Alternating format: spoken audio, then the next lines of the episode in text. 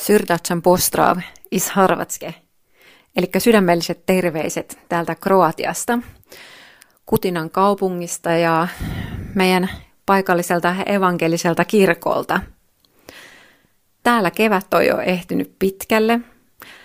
Silmut on suuria puissa, ruoho vihertää, metsän aluset on täynnä krookuksia ja muita ihania värikkäitä kukkasia.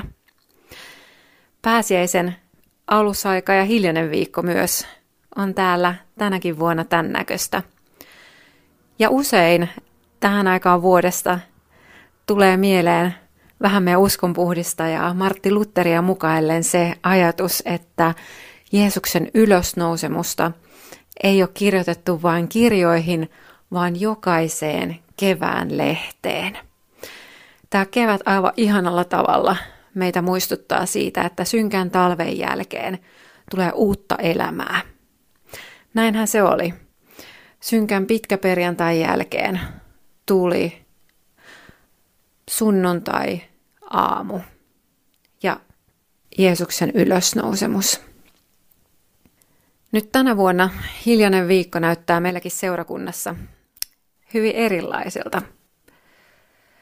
Täällä evankelissa kirkossa kaikki meidän kirkolliset juhlapyhät yleensä tapahtuu seurakunnassa, eli seurakuntalaiset elää nämä juhlat, pääsiäiset ja joulut, helluntait seurakunnassa yhdessä.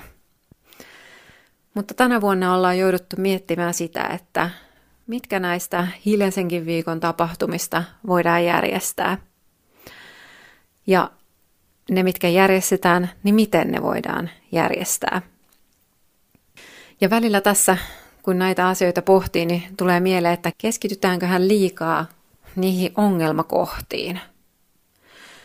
Keskitytäänkö liikaa siihen, mikä on nyt huonosti tai mitä ei voida tehdä. Meillä on nyt aivan mahtava mahdollisuus tämäkin pääsiäinen ja hiljainen viikko kokea täällä nyt uudella tavalla. Mutta näitä huonoja uutisia tavallaan kun miettii, niin tulee myöskin vähän mieleen se yksi tai useampi keskustelu Jeesuksen ja hänen opetuslastensa välillä. Jeesus kertoi omasta kärsimyksestään ja kuolemastaan, ylösnousemuksestaan, siitä, että opetuslapset kaikki lopulta hylkää hänet. Ja kaikesta tästä keskustelusta ainakin meille säilyneiden vastausten perusteella se, mikä opetuslasten mieliin jäi, oli nämä huonot uutiset.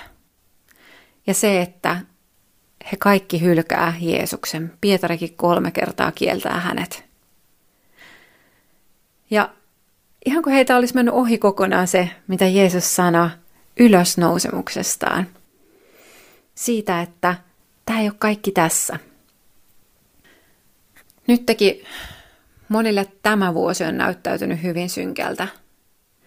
Talvi on ollut synkkä. Myös täällä meillä – tähän synkkyyteen pääsiäinen taas tuo sen ikuisen sanoman. Jeesus on ylösnoussut. Tässä on sellainen todellinen toivon pilkahdus. Eikä vaan niin pieni pilkahduskaan. Tässä on sen toivo, minkä varassa meidän usko seisoo tai kaatuu. Haluan näillä terveisillä toivottaa sulle myöskin iloista Jeesuksen ylösnousemuksen juhlaa. Ole siunattu.